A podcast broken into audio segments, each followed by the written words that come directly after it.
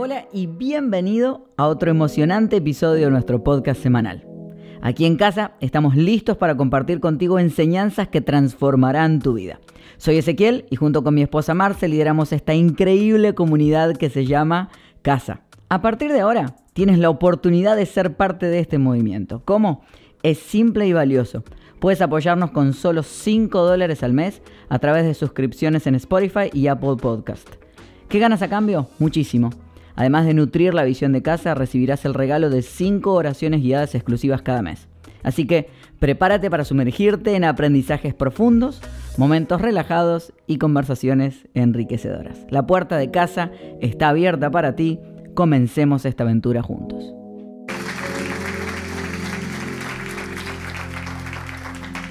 Hey, bienvenido a casa, bienvenido a casa, qué, bueno que puedas estar con nosotros. Quiero invitar a que puedan tomar asiento. Te voy a pedir, Dave, si te puedes quedar. Sí, gracias. Eh, mi nombre es ese.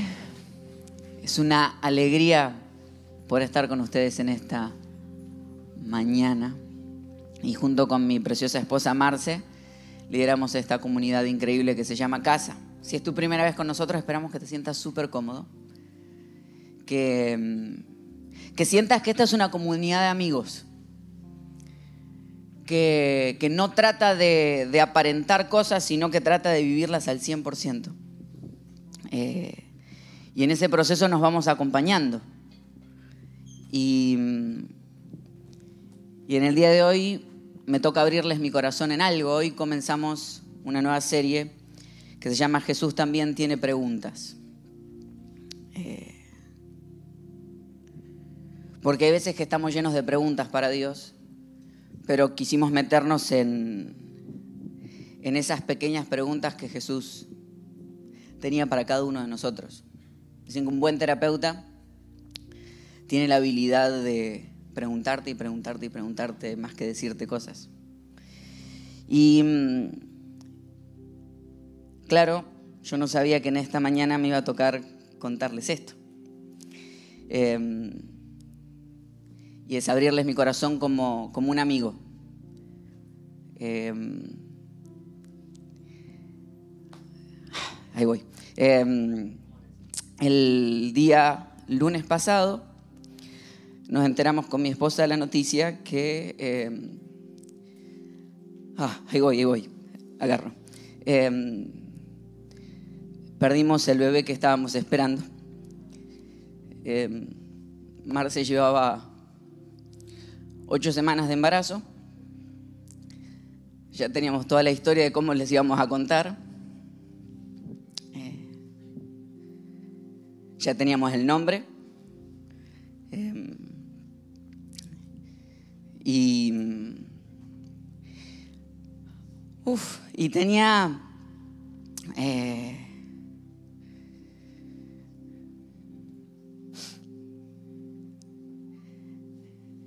tenía dos opciones. Eh, lo hemos dicho más de una vez, somos una comunidad que nos, abrazamos en el proceso, ¿no? Yo tenía la opción de no venir hoy, pero también decíamos, bueno, hay, un cariño en cada uno de los que están acá que, ha estado pendiente de nosotros y medio que eh, desaparecimos estos días y ya algunos venían, ¿qué pasa? ¿Qué pasa? ¿Qué pasa? De hecho, los compañeros del fútbol ya estaban preguntando, no sé por qué me extrañarían, pero...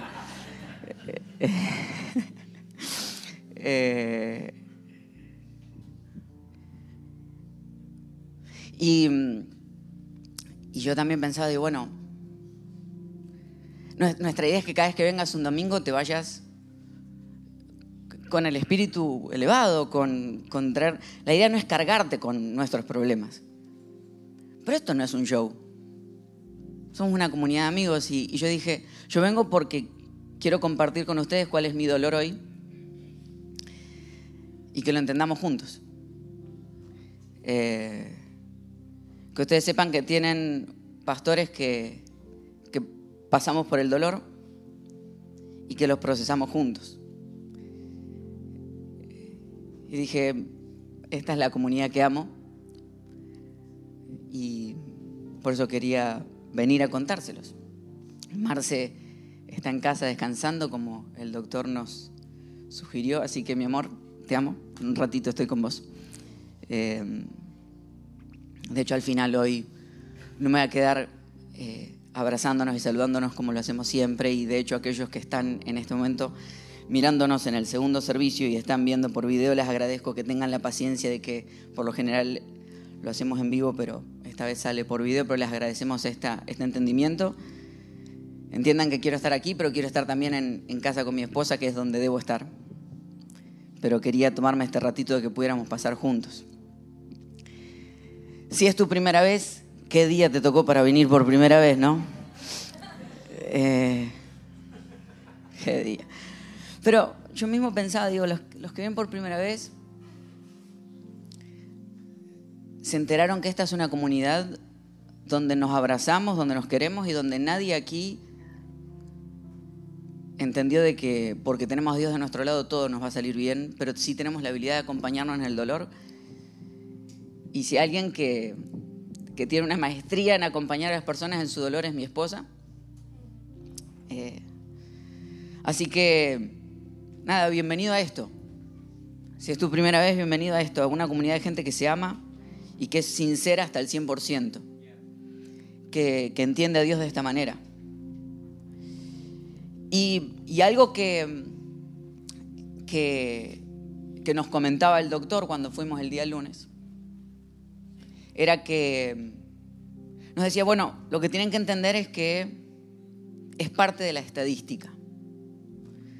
Dice, uno de cada cuatro embarazos no prospera.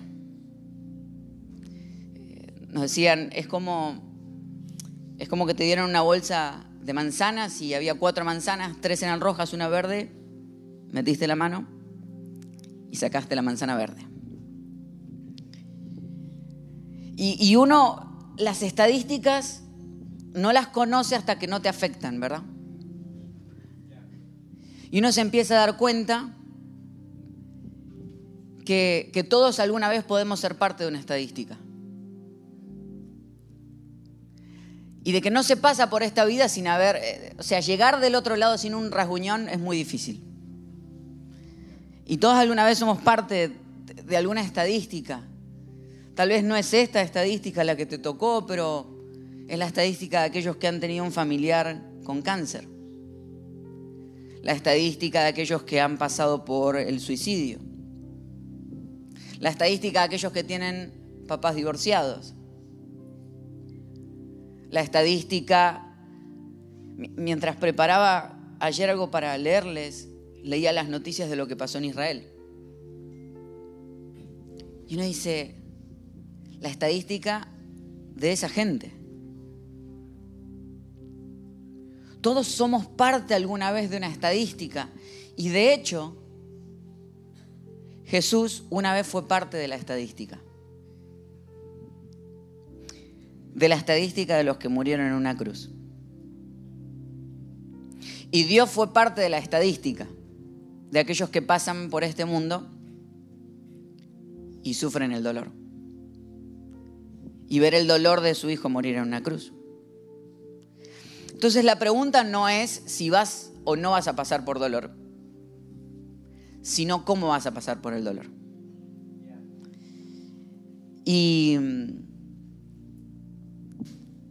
en esto de preguntas, Jesús también tiene preguntas. Me quise ir a una pregunta que Jesús hizo directamente desde la cruz. Mateo capítulo 27, versículos 45 al 50. Hoy vamos a hablar de cuando Dios fue parte de la estadística. Desde el mediodía y hasta las 3 de la tarde, toda la tierra quedó en oscuridad. Como a las 3 de la tarde, Jesús gritó con fuerza, Jesús está en la cruz. Elí, Elí, lema sabactani, que significa, Dios mío, Dios mío, ¿por qué me has abandonado? Cuando lo oyeron, algunos de los que estaban allí dijeron, está llamando a Elías. Al instante uno de ellos corrió en busca de una esponja, la, la empapó en vinagre, lo puso en una vara y se lo ofreció a Jesús para que bebiera. Los demás decían, déjalo, a ver si viene Elías a salvarlo. Entonces Jesús volvió a gritar con fuerza y entregó su espíritu. Dios mío, Dios mío, ¿por qué me has abandonado? ¿No, ¿No les parece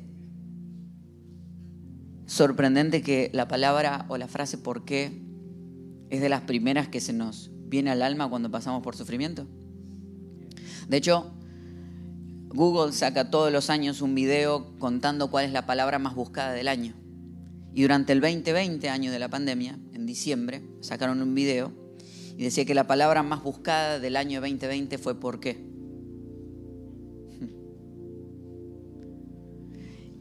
Y, y, hay veces que la pregunta ¿por qué?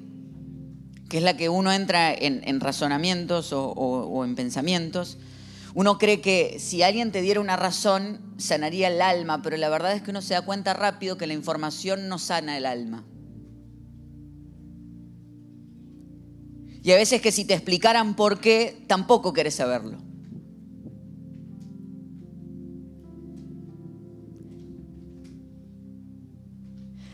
Ahora, ¿qué está haciendo Jesús? ¿Por qué dice, Dios mío, Dios mío, ¿por qué me has abandonado? Que algunos teólogos creen que fue el momento donde sintió todo el peso del pecado caer sobre sus hombros.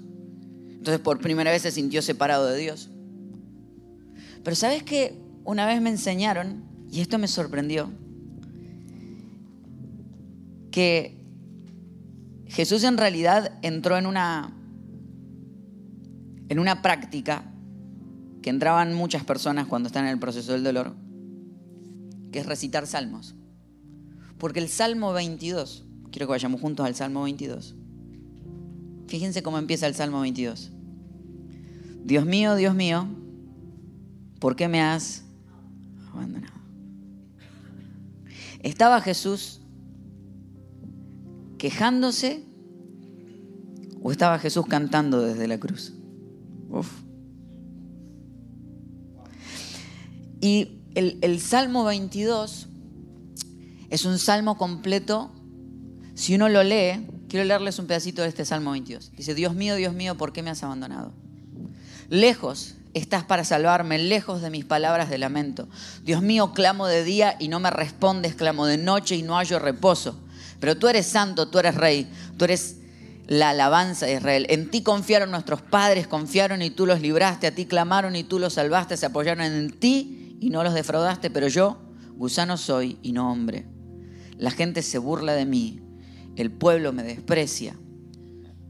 ¿Cuántos me ven y se ríen de mí? Lanzan insultos, meneando la cabeza. Este confía en el Señor, pues que el Señor lo ponga a salvo, ya que en Él se deleita, que sea Él quien lo libere.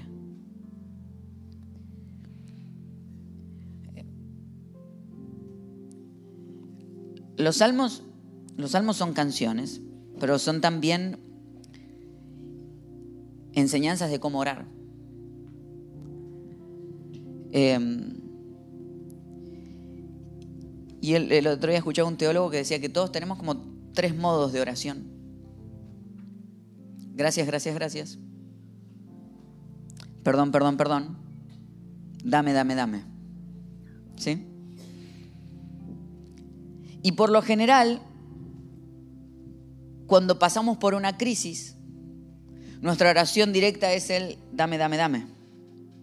Es como que rápido nos movemos a decirle a Dios qué es lo que queremos que Él haga. Pero el Salmo 22 no hace eso. De hecho, de todo el Salmo hay una gran parte que lo único que hace es quejarse con Dios.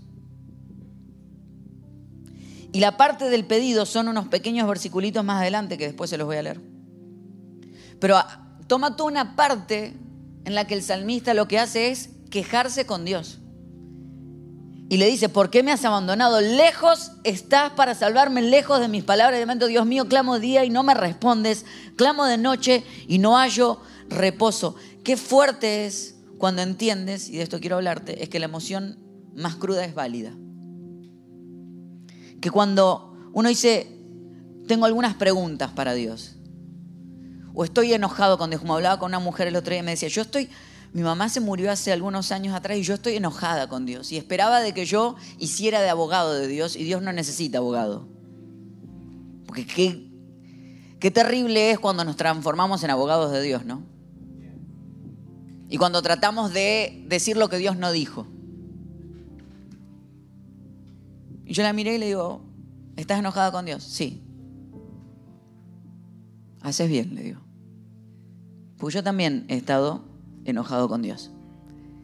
Y el Dios en el que yo creo, el Dios al que yo amo, es un Dios que es tan grande que puede tolerar mi enojo. Porque a veces que lo hacemos tan chiquito a Dios, hacemos un Dios que parece que tiene complejo de, autoestima. Que medio le decís, mira Dios, estoy enojado. Dios dice, ay, no. O son esas preguntas de dónde está Dios. ¿Te hiciste alguna vez esa pregunta? ¿Dónde estaba Dios? Eh, o, o a momentos donde hasta no quieres creer en Dios.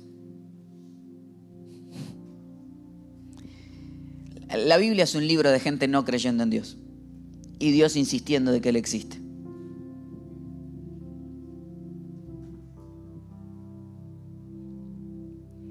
Pero parece que hay una parte donde está bien expresar lo que sientes. Y yo, yo te hablo de mi dolor hoy y en el proceso en el que he pasado, en el que le he hecho mil preguntas a Dios.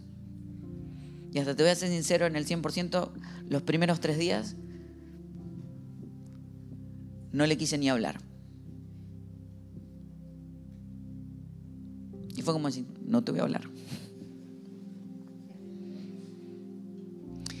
¿Sabes por qué no expresamos lo que sentimos? Porque creemos que Dios ya sabe.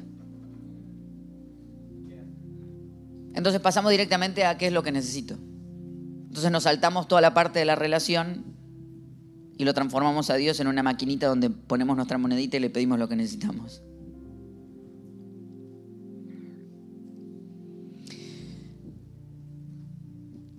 Dios mío, Dios mío, dijo Jesús, ¿por qué me has abandonado? Se sumó a un...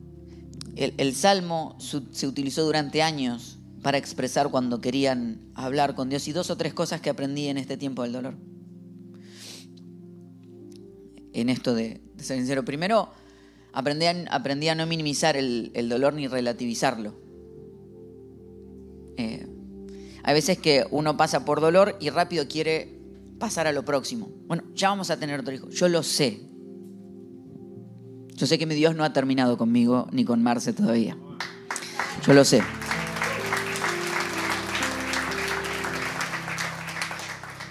Pero eso no significa que hoy quiero llorar.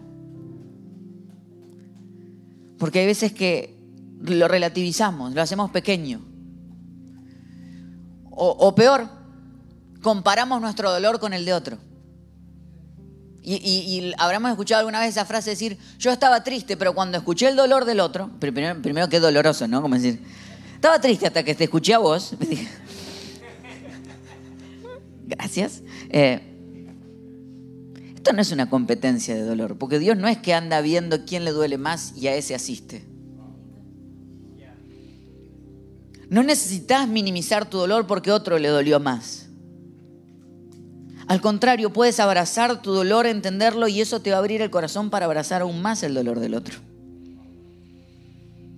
Entonces he aprendido que no minimizo mi dolor, no lo ando comparando con el de los demás, porque lo sé, sé que hay historias en este auditorio y que están viendo ahora por internet que son más duras que las que yo pasé. Yo lo sé. Pero no me queda otra que sentir mi dolor hoy. Y yo te invito a que tú sientas tu dolor hoy.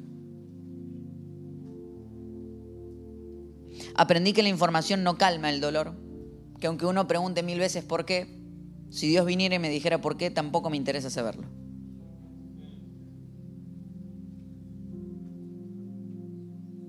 Porque el dolor a veces tiene que ver con eso, con, ok, quiero... Estamos en un mundo roto definitivamente. Y cuando soy parte de la estadística, no quiero que me expliquen por qué fui parte de la estadística. Quiero llorar. Pero también en el medio del dolor, cuento la historia completa. Y, y contar la historia completa es tratar de no elegir solamente las malas noticias para que toda mi semana haya sido una mala semana. Porque de hecho, el, día que estábamos volviendo del hospital, ese mismo día mi carro empezó a hacer como algunos ruidos medio raros y empezó a salir humo del motor. Entonces, bueno, lo apagué y fue como decir, ok. Y cuando fui al elevador en mi edificio a subir y, pongo el botoncito para que me deje subir a mi piso, lo marco y me habían desactivado todos mis cositos. Entonces, uno uno cuando mira todas esas cosas dice, ¿qué más quieres de mí, Señor? ¿Qué más? Y uno rápido puede transformarse en un gran sumador de tragedias. Porque parece que cuando te pasa una, te pasan todas. Pero yo decidí, dije, no, no, no, no, no, no, no, no, no. Sí me pasaron estas tres, pero hay cosas muy lindas que me pasaron. Porque cuando vayas a contar, conta la historia completa. Hay algo que se llama sesgo de confirmación, que es cuando uno elige algo y solamente deja que en su mente entre esa información para confirmar aquella creencia que uno tiene. Es como decir, solamente voy a dejar que las malas noticias me lleguen para confirmar de que en realidad todo está mal. Pero empezamos con Marce desde el lunes a preguntarnos todas las noches qué salió bien hoy.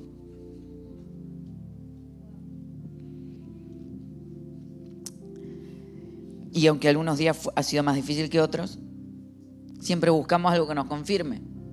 Y yo le voy a decir que salió bien. Yo viví el mes más lindo de mi vida. Me sentí papá desde el día uno. Em, empezábamos a conversar de si, si nuestro hijo iba a ir a escuela pública o a escuela privada que en el medio me di cuenta que de mi, todo mi grupo de amigos el único que fue a escuela pública fui yo. Y me miraban con lástima. Yo decía, pero yo fui feliz. O sea. Otro amigo me dice, ah, pero fuiste pobre. Oh, gracias. O sea.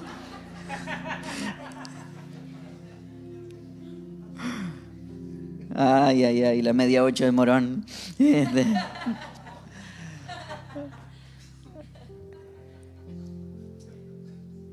Yo pasé un mes mágico, Marce pasó un mes mágico. Marce caminaba con las manitos en la panza, no tenía nada. Y caminaba con las manitos en la panza. Em, y no me arrepiento ni un segundo del mes que pasé. Y aunque el dolor sea hoy, yo no voy a dejar de agradecer por el mes que Dios me regaló. Porque quiero contar la historia completa y eso quiero que sepan. Esa es la historia completa. El Salmo 22 cuenta la historia completa, cuenta la historia del dolor de David, pero también cuenta que Dios había sido fiel antes. Lo segundo que habla el, Salmo 22, que es algo que me sorprende un poquito a veces, que el salmista, cada tanto cuando pasaba por dolor, tenía algo constante que decía, mis enemigos se burlan de mí. Y mis enemigos se burlan de mí. No sé qué tan cerca estaba de sus enemigos para siempre enterarse que se burlaban de él. En serio, o sea, esto era guerra, guerra. Pero se ve que le, le mandaban a alguien a burlarse de él.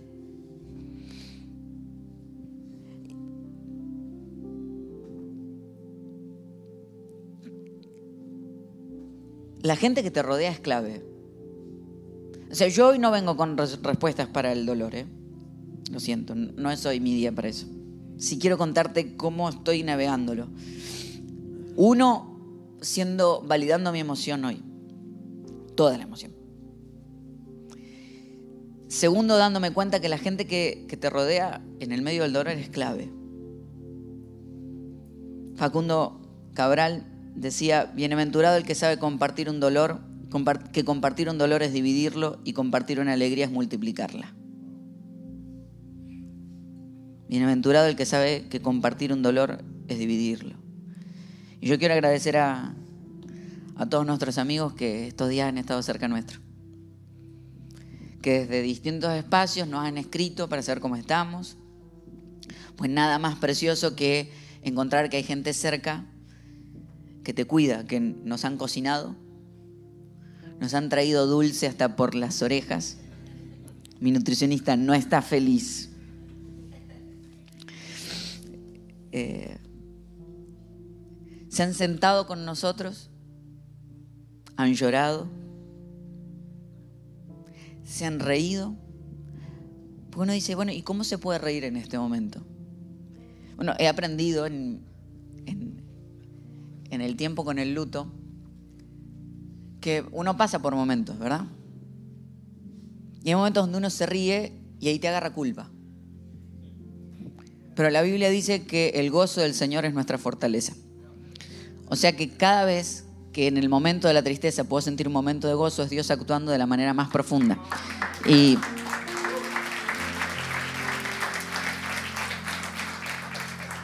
benditos sean los amigos que te hacen reír en el medio del dolor. Que se sientan contigo. Que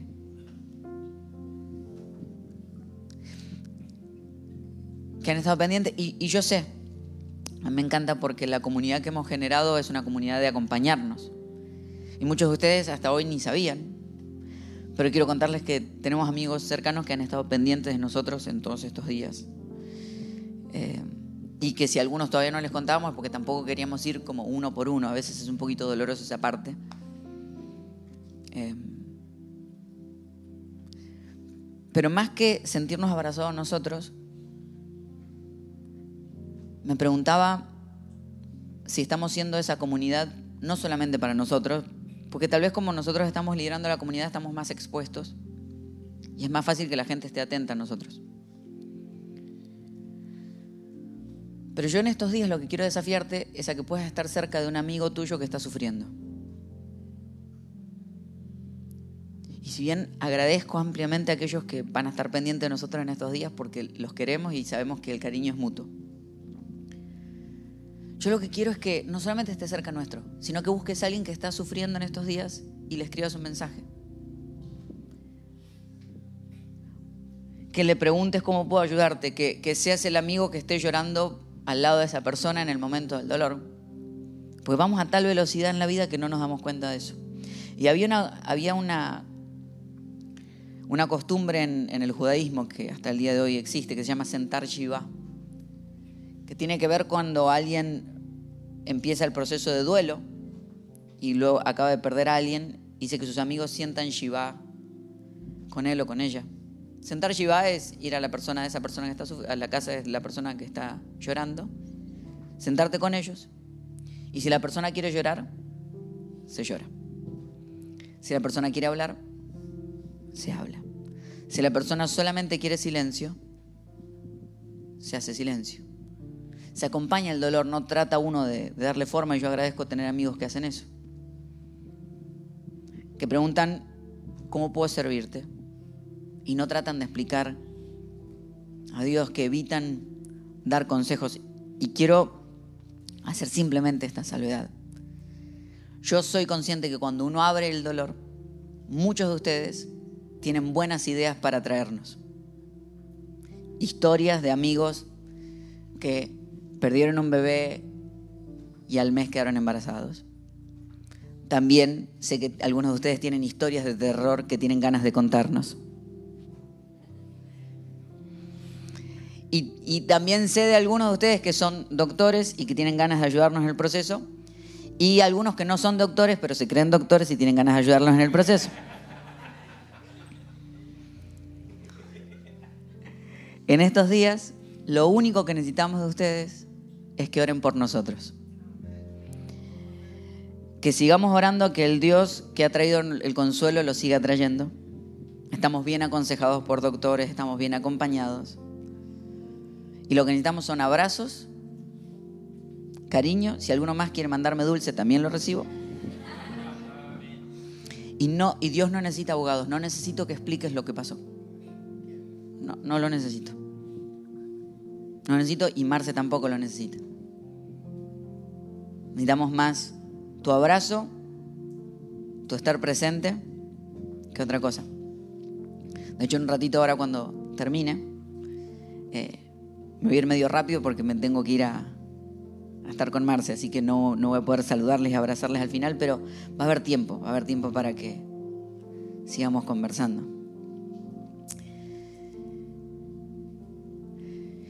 Y lo último, primero, validar la emoción. Segundo, si estás pasando por dolor, buscar un grupo de personas que te acompañen en el proceso. Y tercero, a mí me encanta que el Salmo 22, en el versículo 25, cambia. No sabemos por qué. Dice, tú inspiras mi alabanza en la gran asamblea. Ante los que temen, cumpliré, que te temen, cumpliré mis promesas. Comerán los pobres y se saciarán. Alabarán al Señor quienes lo buscan. Que su corazón viva para siempre. Se acordarán del Señor y se volverán a Él de todos los confines de la tierra ante Él se postrarán todas las familias de las naciones. Porque del Señor es el reino, Él gobierna sobre todas las naciones. Festejarán y adorarán todos los ricos de la tierra, ante Él se postrarán todos los que bajan al polvo, los que no pueden conservar su vida. La posteridad les servirá del Señor, se hablará a las generaciones futuras, a un pueblo que aún no ha nacido, se le dirá que Dios hizo justicia. El Salmo 22, el mismo que Jesús recita desde la cruz y que dice, Dios mío, Dios mío, ¿por qué me has desamparado? Termina con una buena noticia y es que este no es el final. De hecho, habla de que futuras generaciones se les anunciará, sin haber esas generaciones nacido, de que Dios hizo justicia. Entonces, cuando yo abrazo esto, cuando yo abrazo el, el concepto de que Hubo un día donde mi Jesús pasó también por la cruz y también sufrió y también lloró y también lo pasó mal y también se expresó a Dios y yo entiendo eso y me uno aún con Él. Me doy cuenta además de que todo viernes de crucifixión está seguido por un sábado de silencio, pero está seguido por un domingo de resurrección. Y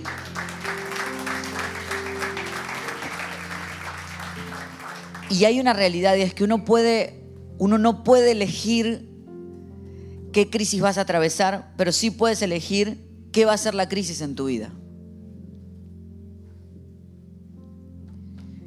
Y aquí está la pregunta, si las crisis te van a transformar en una persona cínica y amarga, o si vas a dejar que el dolor te golpee y salir de ahí con la esperanza de que mejores cosas todavía pueden venir. Y sabes que una de las cosas más lindas que me tocó vivir en estos días es que amigos nuestros como Gerson y Lala, que han pasado por tantos procesos, que han pasado también en su momento por la pérdida de, de un bebé alguna vez, cuando ellos se acercaron a nosotros y estábamos todavía en el proceso, en ningún momento ellos tiraron su amargura ni su cinismo. Se los vio siempre llenos de esperanza. Y yo digo, qué lindo cuando uno está rodeado de amigos que han hecho tan fuerte el proceso del dolor que cuando alguien más está sufriendo no dicen, ah, yo ya sé lo que va a pasar. No, no, no, dicen, yo creo que mejores cosas en tu vida pueden venir. Y... Gracias. Porque no sé qué dolor estás atravesando, pero si lo atraviesas bien y haces el gran trabajo de pasar por el dolor, del otro lado nace una persona mucho más alegre, nace una persona mucho más tierna, una persona mucho más real. Porque los que uno ve como cínicos y amargos son esas personas que no fueron lo suficientemente valientes para atravesar el dolor, se quedaron de este lado nada más. Pero cuando uno atraviesa, y eso es lo que yo decido desde hoy, estoy atravesándolo, pero lo voy a atravesar. Y del otro lado, lo único que van a encontrar es un Ezequiel y una Marce con más esperanzas y más creencias de que mejores cosas todavía pueden venir. Y eso es lo mismo que esperamos de cada uno de nosotros. Y eso fue lo que Jesús nos invitó. Cuando está en la cruz, recita un salmo que comienza con una queja a Dios, pero termina con una alabanza a Dios. Y él dijo que cada vez que nos juntáramos, tomáramos pan, tomáramos vino y recordáramos que era parte del sacrificio que él hizo por nosotros, pero también recordáramos que él iba a volver. Él quería que en el proceso de cenar juntos, en el proceso de pasar por la comunión, juntos creyéramos, sintiéramos el dolor de Dios, porque la cruz es la manera de Dios decir yo sí sé lo que estás pasando y sí te entiendo. Pero quería también que del otro lado, cada vez que cenáramos juntos, creyéramos que este no era el final. Y hace dos semanas atrás, cuando cerramos nuestro ayuno, yo les conté que Jesús lo que hizo fue cenar con sus discípulos el día de su dolor. Porque necesitaba estar rodeado de amigos. Y a la vez necesitaba creer que mejores cosas todavía podían venir. Y yo dije, ¿cómo podemos terminar este día juntos? Participando juntos de la cena del Señor. Por eso yo quise invitarlos y si están en el auditorio tienen seguramente su copita. Y si estás mirándonos por internet, si quieres, si todavía no lo tienes, puedes ponerle eh, pausa al video y lo vas a buscar. Vas a buscar una, una copita y un, y un pan. Si a alguien le falta, puede levantar su mano. Así le podemos. Hay alguien en la cámara le hace falta.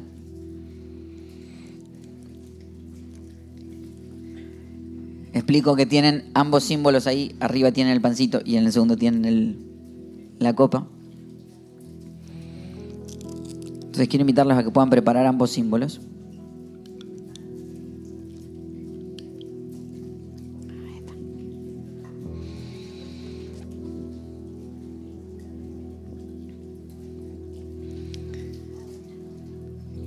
Es muy interesante que cada vez que viene este momento se arma conversación sobre las copitas.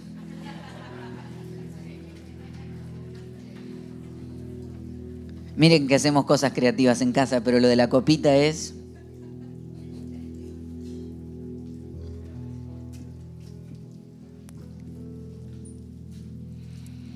Les quiero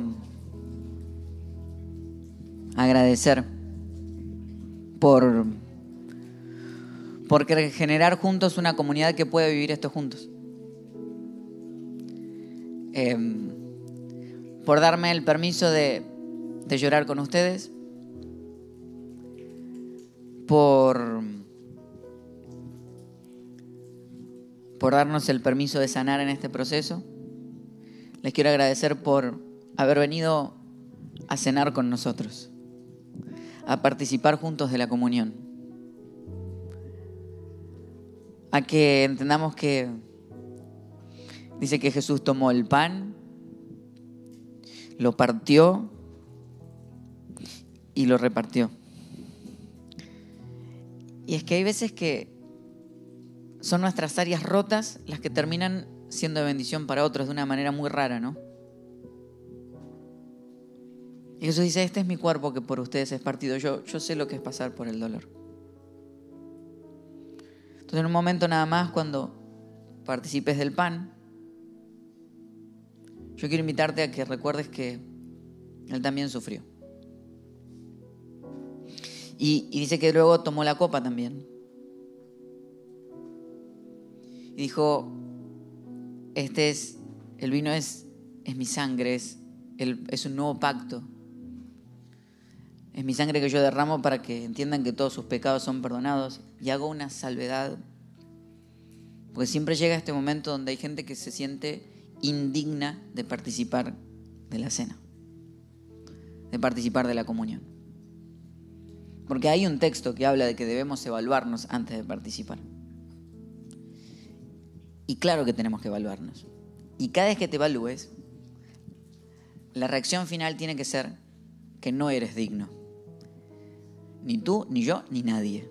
Y lo que celebramos es que justamente tú y yo podemos estar sentados en la mesa de Dios, no porque seamos dignos, sino porque Él dio su vida por nosotros. Entonces lo que celebramos es que ante lo indignos que somos, podemos estar sentados junto con Él. Y que Él nos llamó a sus amigos. Y que la gente que está a tu alrededor son tus amigos. Gente que está dispuesta a participar en el dolor contigo. Esta semana quiero que busques a alguien que está sufriendo y te vayas a cenar y a comer con esa persona. Esta semana quiero que, que seamos iglesia, porque la iglesia no es esto, esto es el auditorio. La iglesia somos nosotros. La iglesia eres tú. Y de hecho, Jesús decía que cada vez que nos sentamos con amigos y cenamos y Jesús está en el centro, esa era la comunión real. Esto con los símbolos está bueno, pero esto es tan lindo como el día que te sientas a cenar con tus amigos o con tu, o con tu familia y comparten de la vida, se ríen y se dan cuenta que Jesús está en el centro. Y cuando uno pasa por dolor, la reacción más real es recordar que Jesús también sufrió y que Él también fue parte de la estadística. Y cuando fue parte de la estadística, lo que decidió hacer fue quejarse con Dios, expresar toda su emoción, rodearse de sus amigos y creer que mejores cosas todavía podían venir. Oramos Después de orar, te invito a que participemos juntos de los símbolos y mientras participamos de los símbolos, cantamos juntos una canción. Señor, te damos gracias en este día por tu amor. Gracias porque tú eres un Dios dulce, un Dios que nos cuida. Mira, yo hoy oro por aquellos que, que necesitan encontrarse contigo. Aquellos que están pasando el dolor y, tal vez nunca hicieron el proceso de, duelo, yo te pido que hoy puedan expresar lo que sienten. Te agradezco además por una comunidad de personas que no, no necesitamos actuar, sino que podemos ser reales y, y contar lo que nos pasa y vivirlo juntos. Te agradezco por los amigos que tengo en este espacio. Dios, y hoy oro por aquellas personas que están sufriendo. oramos por aquellas personas que en este momento, por ejemplo, en Israel, están llorando una pérdida. Quiero que te tomes estos segundos nada más y ores por alguien en especial que necesita consuelo de parte de Dios.